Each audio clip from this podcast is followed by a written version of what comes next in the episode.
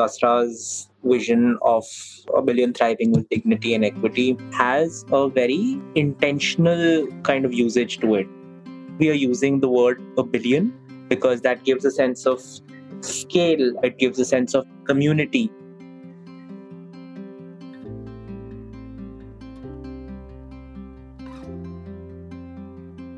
Over 600 million, about half of India's population, is under the age of 25.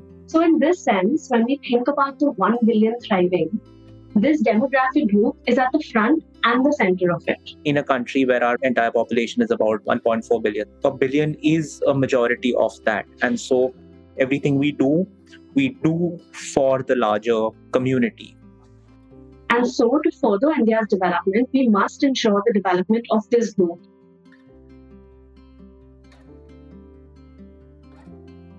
The other, I think, interesting word is thriving. And again, that to me is very intentional because it doesn't talk about communities just making do.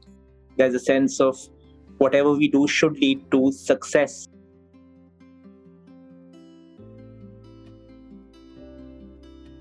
What we hope for is a gender equitable, a sustainable, and an empathetic world to ensure that all 1 billion of us are seen thriving.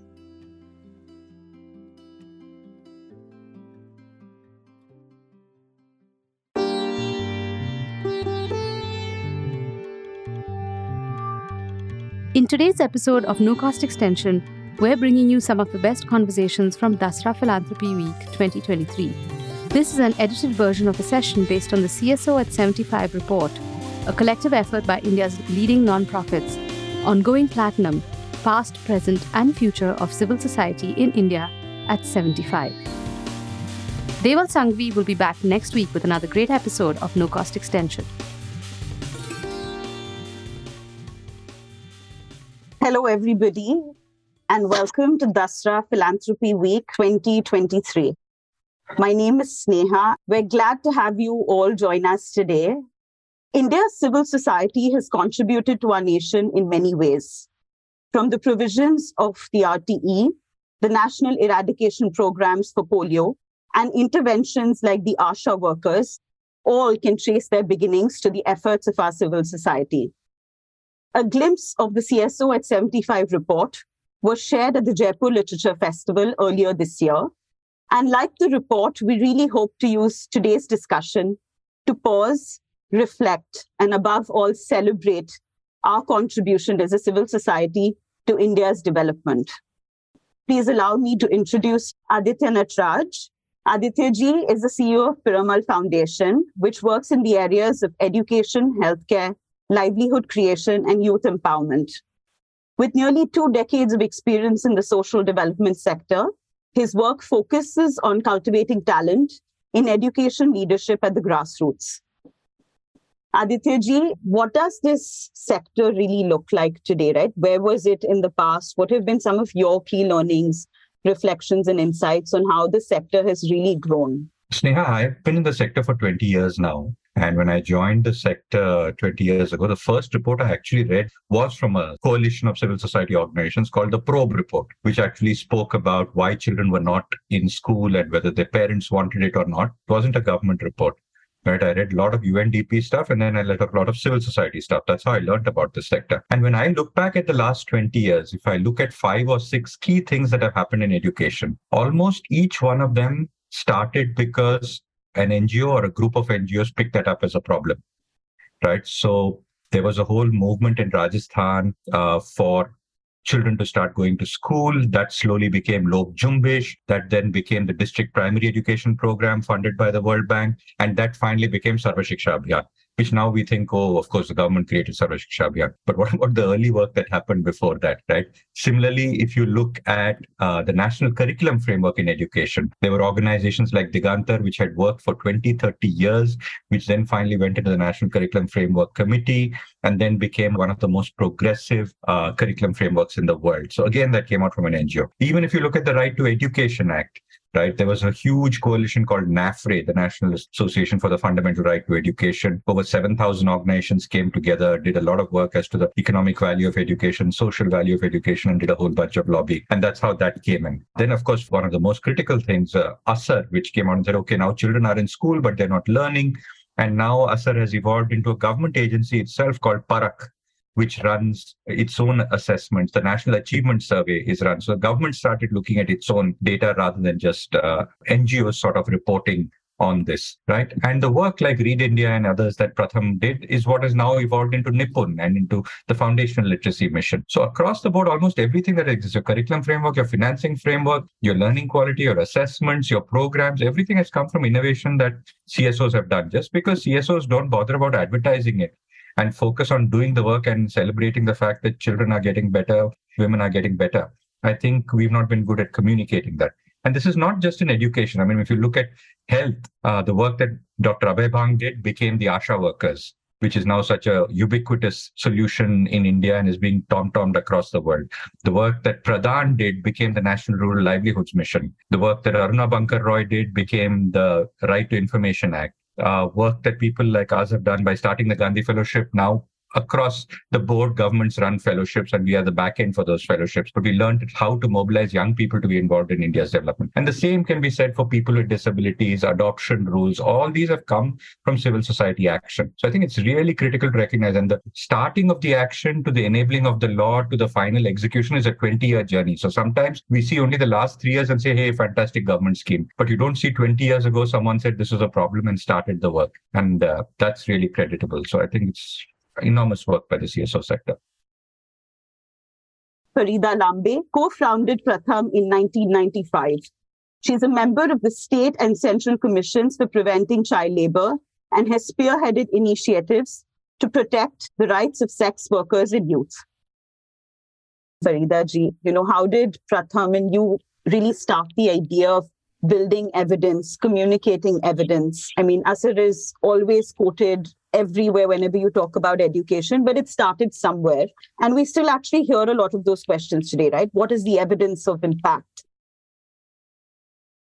When you're looking at ASER, and ASER is now acclaimed as one of the very important evidence-based uh, document on the learning outcome. I think as Pratham also, when we talk about it, we have to take it gradually we couldn't jump into the learning outcomes to tell you the truth. We were looking at attendance, we were looking at en- enrollment, and that was the issue then. So, as NGOs, as uh, civil society, one identifies the problem and one also sees the relevance. So, first 10 years of our existence, we were looking at enrollment, we were looking at value for education. It was, I think, this is where we learned that India is changing, parents are changing, there are lots of aspirations of poor parents and the parents also want their children to get educated. But one of the major crises was, you know, learning outcomes and learning crisis.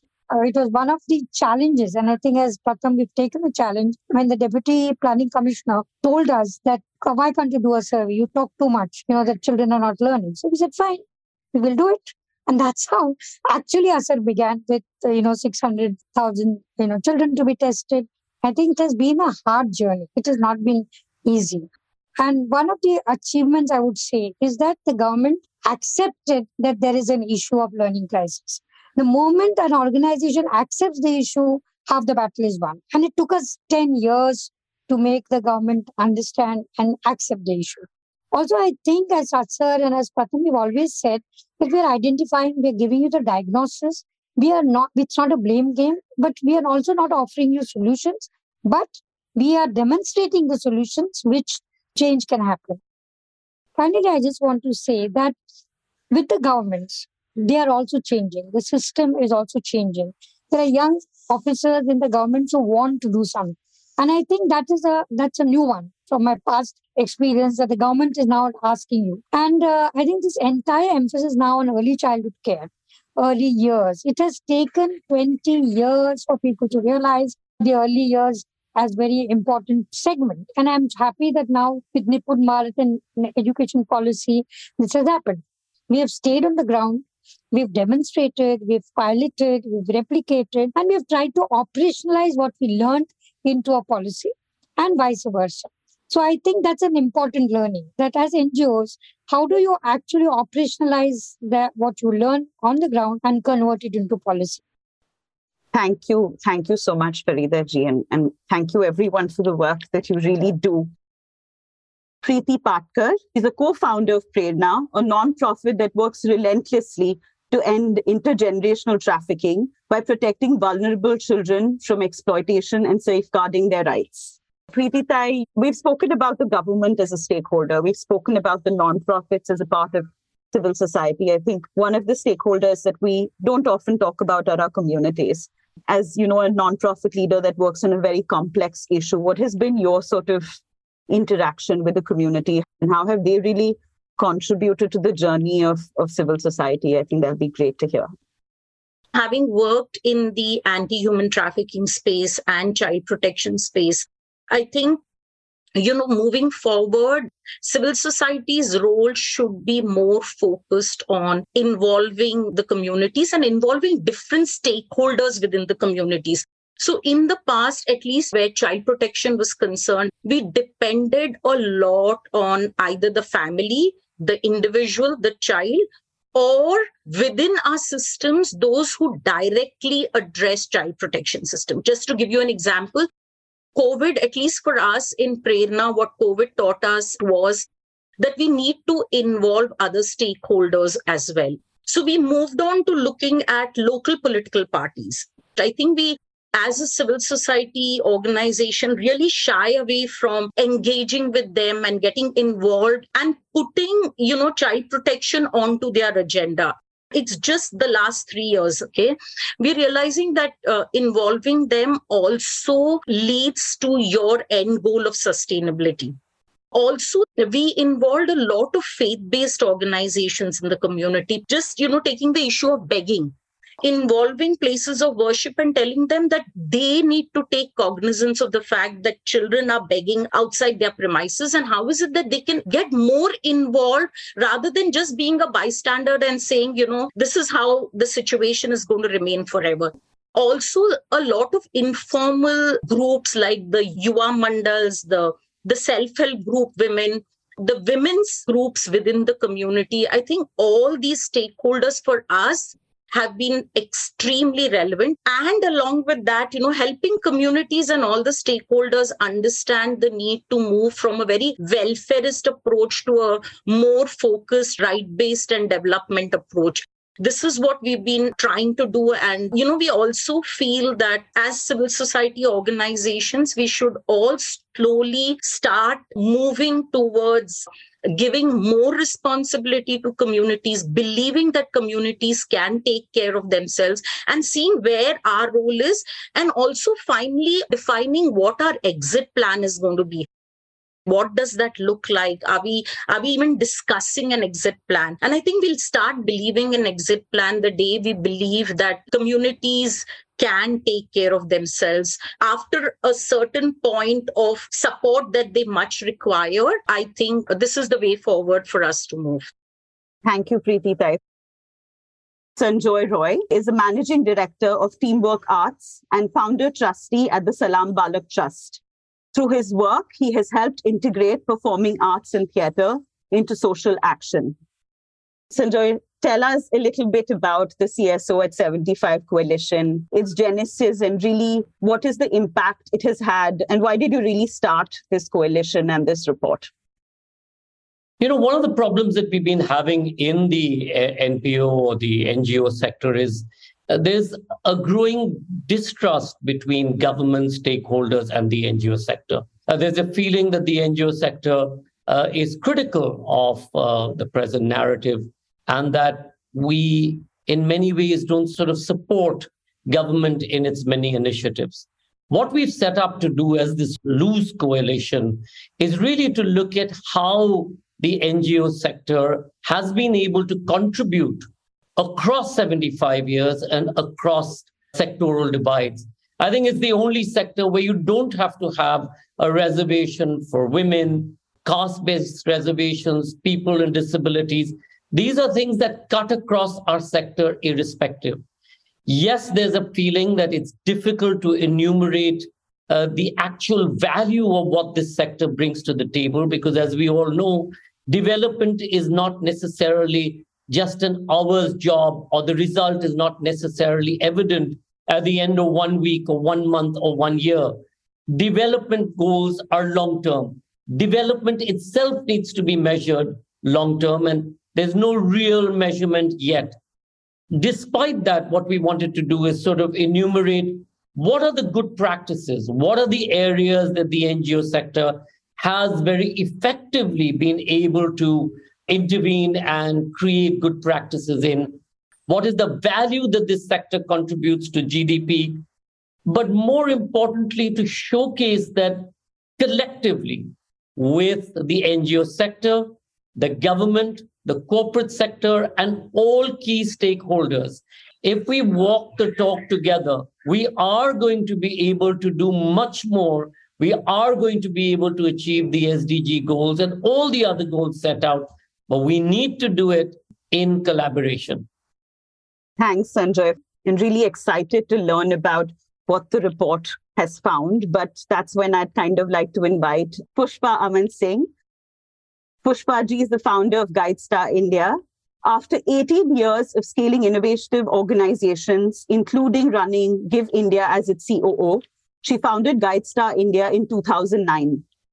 Pushpaji has a decade of experience in the financial services sector. Pushpa, if you could share a little bit on what has been your experience of working uh, with nonprofits over the years, and also specifically what have been some of your findings, quick research notes from this exercise. Um, so, in my two decades in this sector, when I was at Give India and then set up GuideStar, what's starkly different from the corporate sector is everyone not just opens up their hearts, but also their books. And I, for one, have never had an issue in getting data from people when we ask. In fact, I feel people are very trusting, right? But where the difficulty has been is like Sanjay said, coming together, adding up, you know, what everyone is reporting. Yeah, it's hard to report, but there are lots of individual organizational information that's out there. Like we have nearly 12,000 organizations on GuideStar voluntarily putting out different levels of information. But I don't have a dashboard where I can just click a button and say, this is what the total of 12,000 NGOs is, because, you know, our indicators are different, how we measure is different. So if our work is not being celebrated, it's because it's not known, so it's not considered, so it's not celebrated, right? And one of the fallouts is therefore, our trust is questioned at every level. And the mission of my life in this sector has been to promote trust and transparency.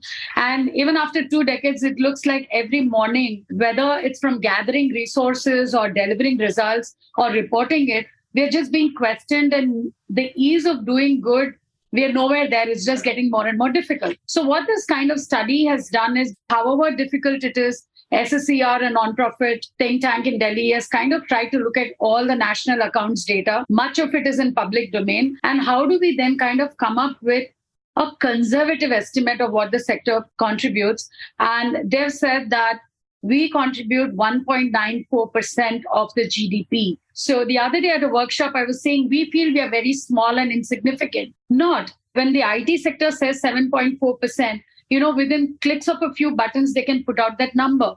Whereas for us, a majority of the people are volunteers. They are paid at very deep discount to their market values. And we have donated assets or assets that far outlive their regular life in the corporate space with all the jugaad that we do in the sector. So many of our expenses we don't even incur, it's in kind. So with all this, when we say 1.94%, it's definitely bigger than that.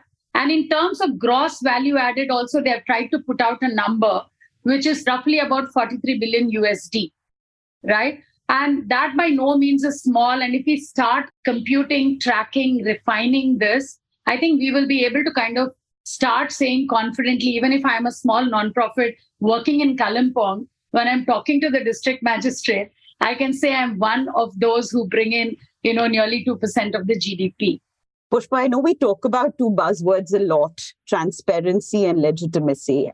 GuideStar, I know, works with this day in and day out. But if you can just elaborate on what your experience really has been and, and where we are at today, really, in terms of these two aspects. Yeah. You know, our survey also had questions around systems of accountability where we are today. And 84% organizations in the sample actually said that they have their governing body information in the public domain, right? For me, that's an important indicator. So, so in a sense, they're saying these are the people who take responsibility for our organization. You can reach out to them and ask questions.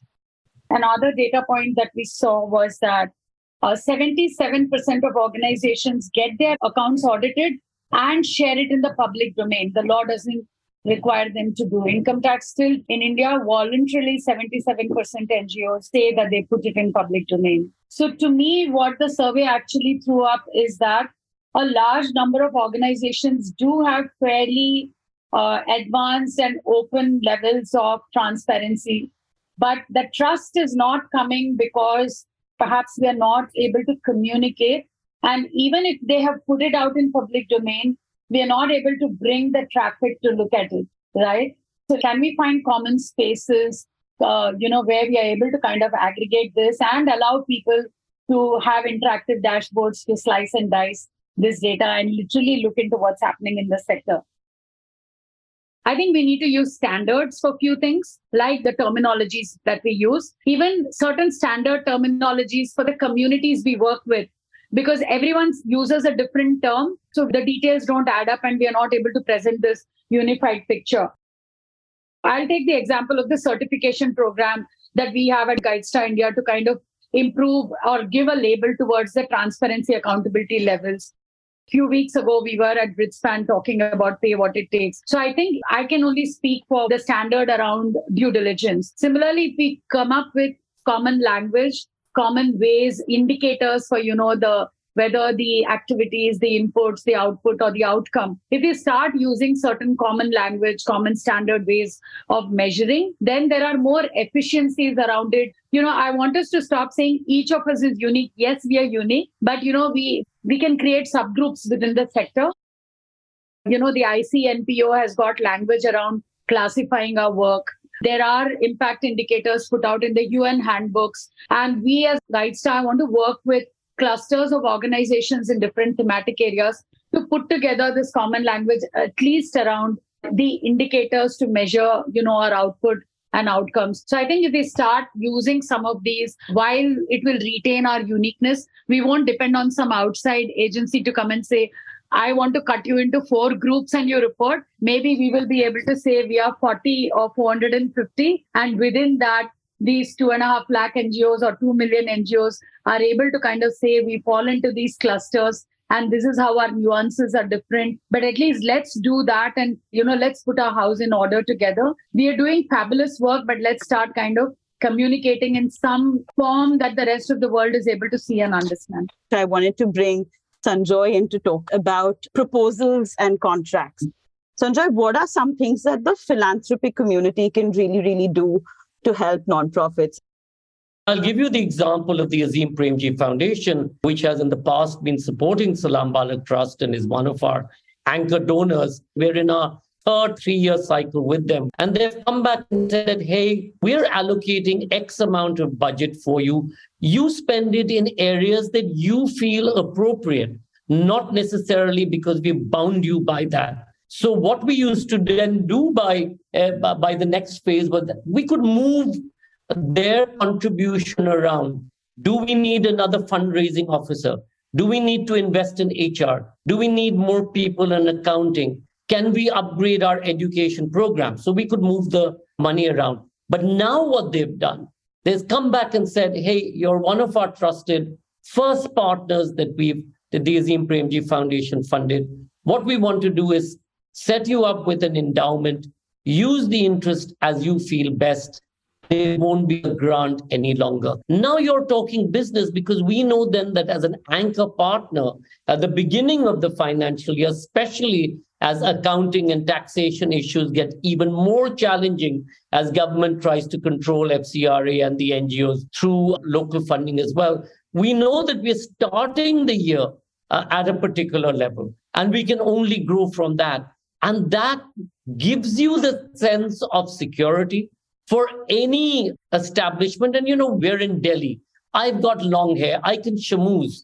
Who else can do that? In the smaller cities, in the villages, in the hinterland, they have no access. And it's really those are the kinds of people who bring about huge amount of impact. Because even a 5% impact in a village in Uttar Pradesh, you change those five lives in that village. Look at the kind of transformation you can bring around, whether it's in Orissa, in UP, in Telangana, but how do these people do it? They're having to struggle year on year to be able to get funds released by government, which happens typically at the end of the funding cycle, which is at the end of the year, and they have to survive. They have their children to send to school, they have their programs to run. You cannot expect an NGO today, especially in the hinterland, to be spending money. When you give them the money at the end of the year, what will that result in? Of course, you're going to fudge your books because you have no choice. So there's no point then saying that, oh, NGOs are like this. I'm sorry, NGOs are not like this. You are forcing NGOs to get into a situation where they're like that. And again, as Pushpa rightly said, in the report, what we are seeing is the largest number of NGOs are the small NGOs. And we know that the small NGOs at that very base level are being able to bring about much more impact because they're working at that grassroots level, bringing about much needed change. I think, along with funding, another thing we really struggle with in the sector is attracting the right kind of talent. Aditya would love to bring you in at this point to share a little bit of how have you really been able to foster, nurture, and really attract great talent and young people into the sector? That's a tough one, Sneha. The reality is that you know the sector pays on average much much less than any other sector everyone who's joining our organization has a job at amazon at infosys at google which is at at least one and a half two x or sometimes three x of what they would otherwise be paid here so I think one of the key constraints in the sector is that just we've just accepted lower salaries for some reason while we're expecting greater accountability. So we definitely struggle on the talent side, but I think the compensation is in terms of mission orientation and values. So today we are selling a dream saying, okay, you are bored sitting and coding. Why don't you instead create a platform for adolescent girls? And the guy says, yeah, yeah, yeah. And he takes a, you know, 60% hit in pay and comes and works here. Uh, so today we are selling, you know, values because you're saying, Acha, you work there and it was this thing, at least in the NGO sector, integrity between thought, uh, speech and action is closer but hopefully corporate india you know is getting better and better at creating meaningful roles and in that case i really wonder who'll join the ngo sector because why should i take a 60% hit Mahindra is a fantastic group to work for. Tata is a wonderful group to work for. Godrej is a wonderful group to work for. And they're also doing socially responsible stuff. See, 20 years ago, corporate and development were completely separate. Today, you can't separate them because you have to have a sustainable business. You have to treat women in your workforce well. You have to have diversity and inclusion. You have to have a larger social mission, which means the corporate is moving closer and closer to this. And then the NGO is also moving closer because previously it was only charity. Now you have to have some income stream. You have to be able to charge beneficiaries something. So the space is really coming closer and closer to each other, but the salary levels are just not coming close. They're still, for some reason, they're stuck at a particular level despite multiple efforts. So today we are surviving because we're selling a dream, but I don't think that's sustainable. I think you echo the sentiments of a lot of NGO leaders and community leaders here. And thank you for that candid sharing of information. Preetitai, communities, right? Communities today face a lot of challenges. We've had just come out of a pandemic, hopefully. We have a bunch of issues around climate. We have a lot of migration issues, and the area that you work in is directly affected and impacted by this. So, what are the communities of today really asking for? I think what communities really want is sustainable programs for them. See, people are not happy migrating they want to be connected with their communities. They want to stay in communities. For example let's again you know because child protection is what i understand. When families are in distress they do not want to send their children to childcare institutions. But they have nothing local homegrown within the community we are not establishing community based childcare services. A simple, I mean, I think it's simple. It's probably not simple and therefore it's not happened. I mean, I would love a Piramal Foundation. I would love an Azim Premji Foundation to invest heavily on childcare program, creches, drop in centers in communities it has such multiple potential. You protect the child, you ensure the development rights of children are taken care of, but you're also supporting women to increase their own income. We've seen experiences in the community where women have said the minute her income generating capacity increases, we find she's in a better position to negotiate. She's in a better position to ensure she does not experience violence. So I think communities more and more are asking for that. And of course, post COVID, communities are asking for social security documents. They want to be linked to social security schemes. And there are these schemes there. You know, many of us have looked at the schemes. They really benefit the communities. And wherever we feel these schemes have not been updated in terms of financial remuneration and reimbursements, I think it's time we advocate for that as well.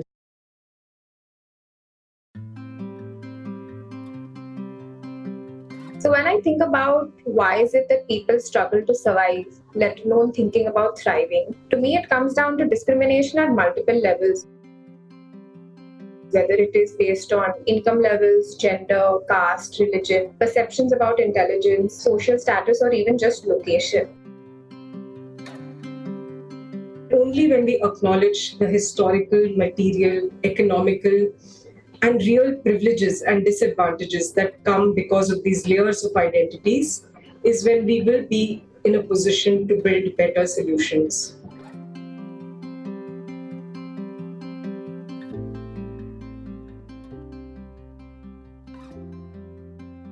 The ecosystem of Indian philanthropy is rapidly evolving, and agility is critical to creating impact in the communities we serve strategically catalyzing philanthropy in India so that our most marginalized and vulnerable communities have access to realize their true potential is what we mean by a billion thriving.